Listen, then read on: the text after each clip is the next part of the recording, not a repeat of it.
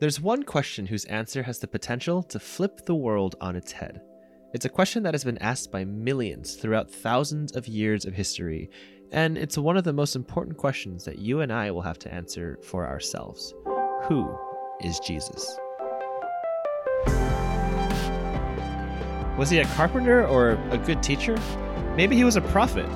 Or is he the Son of God, as Christians claim him to be?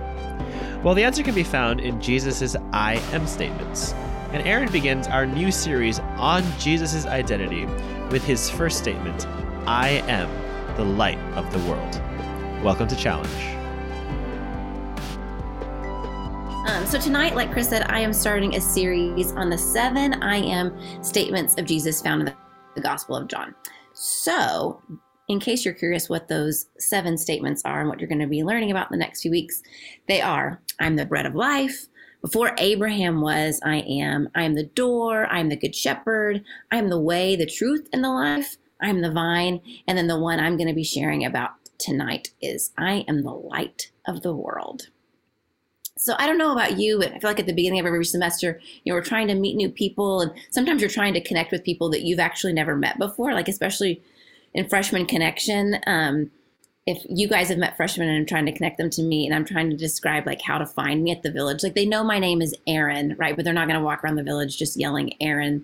That would draw too much attention to themselves. And so I try to like give some distinguishing things about myself, but I feel like I'm very average. Like I'm of average height, I'm average weight, but I have really curly hair, brown curly hair, and that's usually how people can find me is because of my hair. Um, but I'm so much more than just my physical features, right? Like that's not who I am at the core of my being.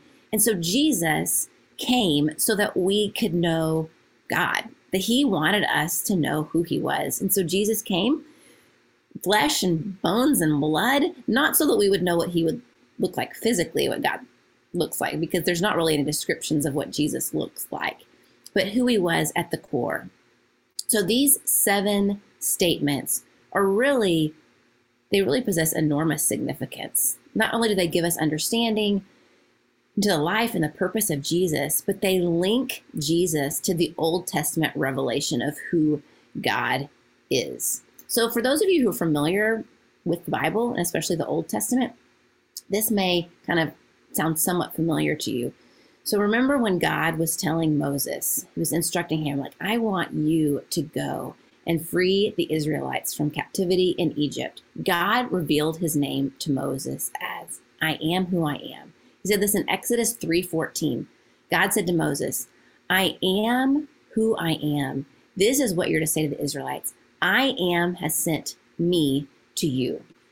In Judaism, I am is unquestionably understood as a name for God. So whenever Jesus made these I am statements, in which he claimed attributes of deity, he was identifying himself as God.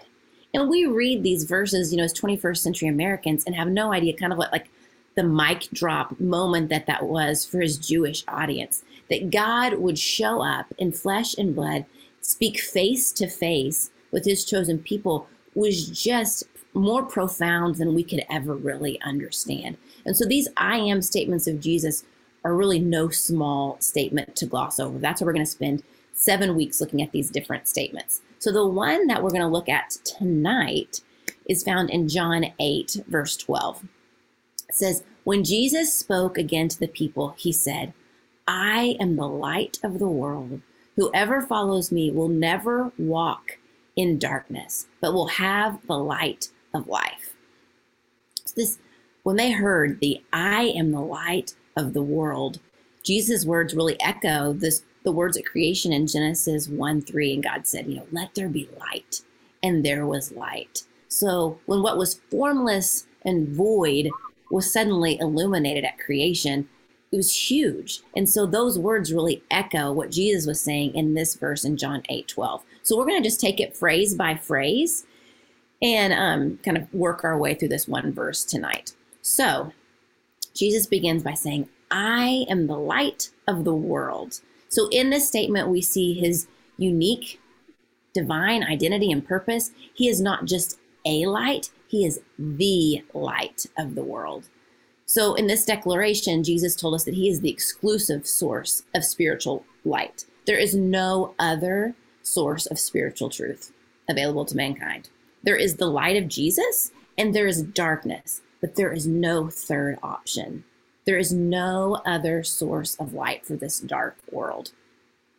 That's what light does, right? Light exposes sin for what it is. It's ugly, it's destructive, it does untold damage. But light also makes the good things shine, it reveals beauty.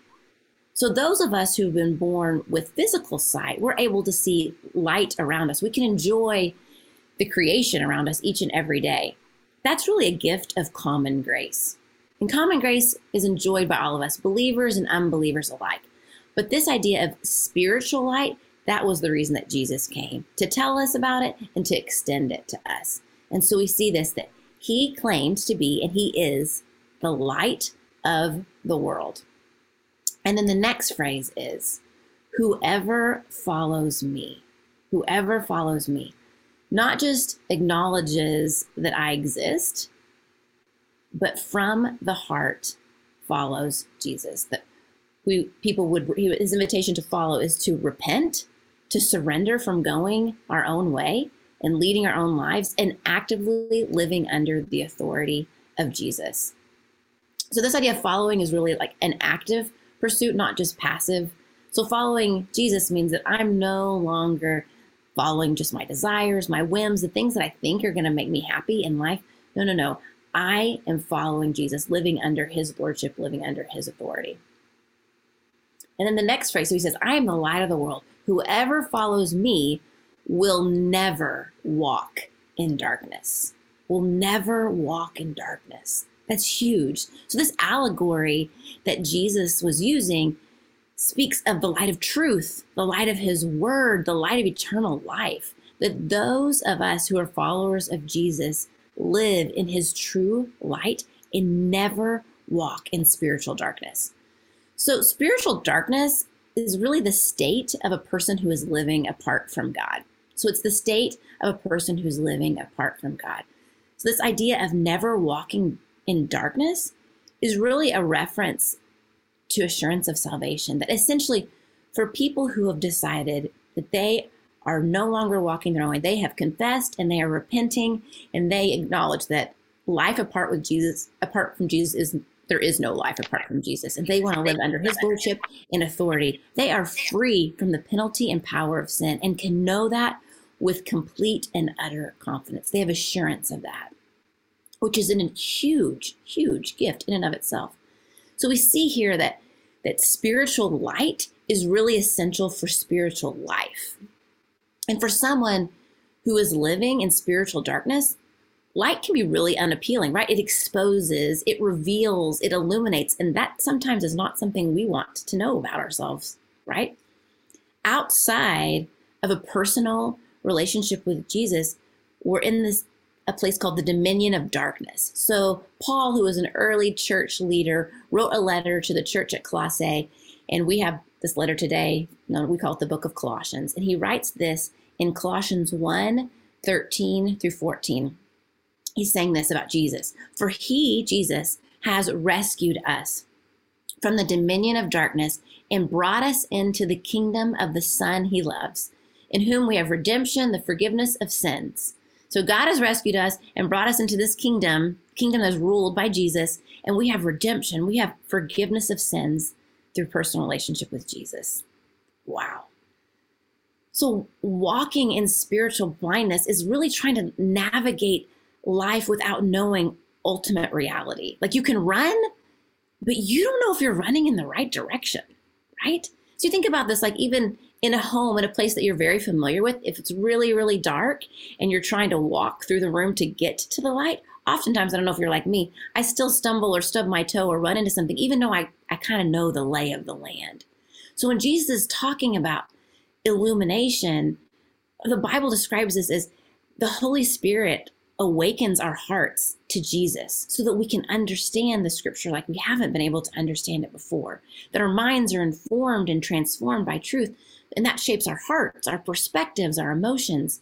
Like that is the work of light, of the light of Jesus at work in us. and I don't know if it makes you feel better. Sometimes it kind of makes me a little nervous that, that absolutely nothing is hidden from God, right? That's what this means as well. There are no secrets. I can have no secrets. There are none. There are no secrets from God. He sees everything and he knows everything. David actually wrote about this in Psalm 139, verse 11 through 12. He writes, If I say, Surely the darkness will hide me, and the light become night around me, even the darkness will not be dark to you. The night will shine like the day, for darkness is as light to you. There is no place to hide from God. It's it's not possible. Not at all. You can't even camouflage yourself from God, right? Doesn't matter what you're wearing, what's going on. God knows, He sees. That even those who are walking in darkness, walking apart from God, are not hidden from Him. There are no secrets. I heard a pastor say recently that secrets are the darkness in which death and destruction grow. That secrets are the darkness in which death and destruction grow. And I don't know about you, but when I think about living an open and honest life, sometimes I feel like it's risky. It sometimes I feel like it's too risky. So I want to retreat, and sometimes I do to the shadows. But it's in the shadows where the secrets grow, right? And as the secrets grow, my sin grows as well. And it's easy to, to justify ourselves. I don't know, maybe you don't do this, it's just me.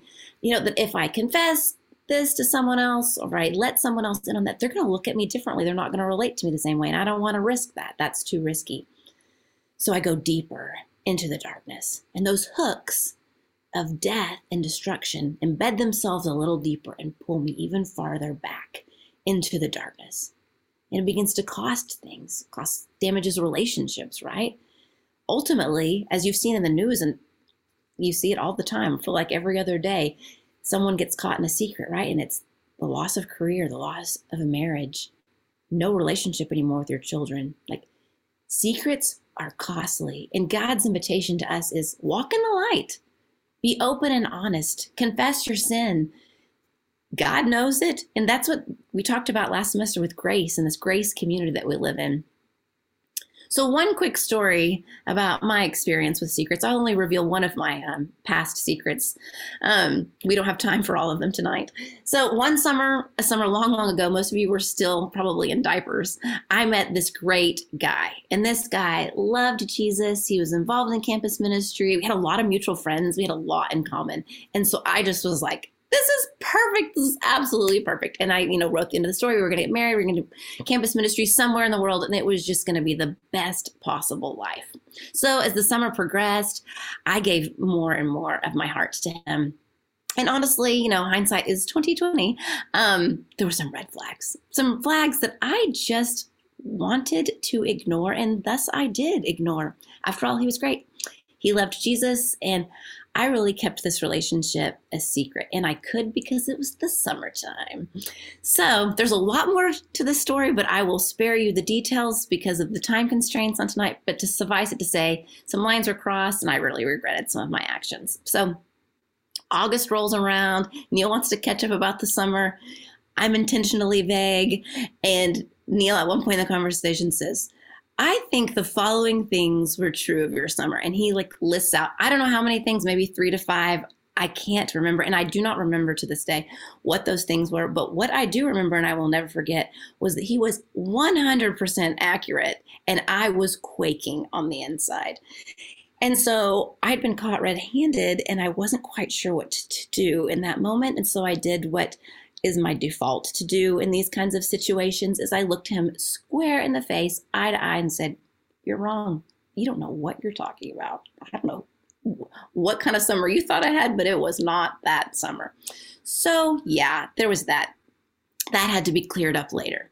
So then, a few weeks later, Melinda pulls me aside and she expressed some concern that my life just lacked joy, that typically my life is characterized by joy and I was joyless. So I was like, oh, thanks for letting me know. I'll give that some thought.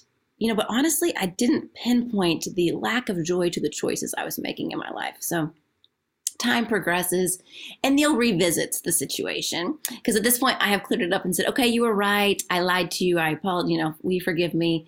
So yes, but he's like, well, we need to talk about this some more. So he explained to me that this guy was just really not treating me like I deserved to be treated. He was defrauding me. So he had communicated to me that you really enjoyed talking to me, but that long distance was not something in the the cards and so we were not going to be dating. And so but he continued to call me consistently like every day. So it was really hard to hear you know neil say this to me about like this guy's not treating well and that, that i didn't recognize it myself right? So it's like ouch that really hurts.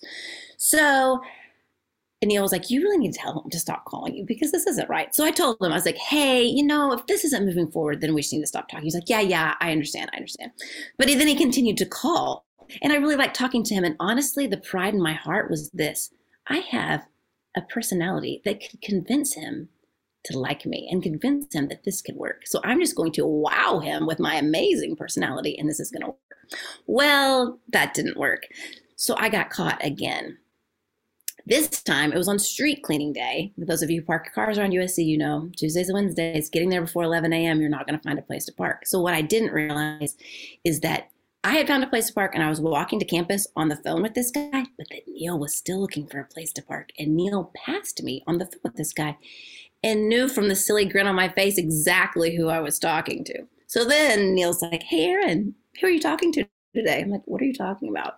And then I was like, Oh, that. Oh, yes, we are still talking. He's like, Aaron, what are you doing? He's not treating you well.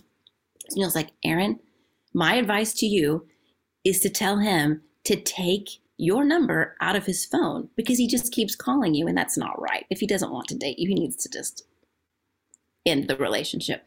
So I did. And my heart was so broken and I was so devastated. But looking back, I am so thankful that God and his kindness allowed me to get caught.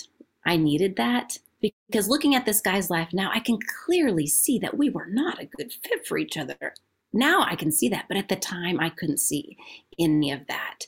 And so what I learned is, wow, you can learn a lot from a broken heart, but that I caused myself such unnecessary pain and heartache by living in the darkness and not living in the light and being open and honest about something that I really wanted and something I thought was right, but I totally misread. I don't know if you've ever been in a situation like that, thinking you knew better, thinking that no one else could understand. No, you just don't have all the information. But really, it was me, that the secrets and the deception was causing me harm and pain in the long run.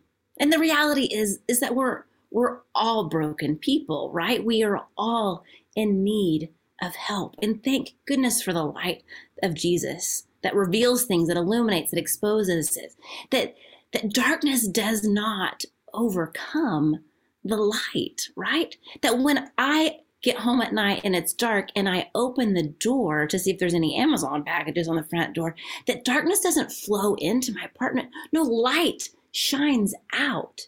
So I would just encourage you that if secrets are keeping you from the life that God has for you, I really urge you, as someone who has been there, done that, to first of all confess to God and then to talk to your life group leader or staff member and just get things out in the light. There's freedom, there is healing, there is hope as we live open and honestly, appropriately open and honest with other people. The whole world doesn't need you to know your dirty laundry, but there are people who really want to help you and walk alongside you as you seek to walk in the light. Because the reality is is that true followers of Jesus still sin. Though we're walking light, we are going to mess up. We are going to fall short day after day after day.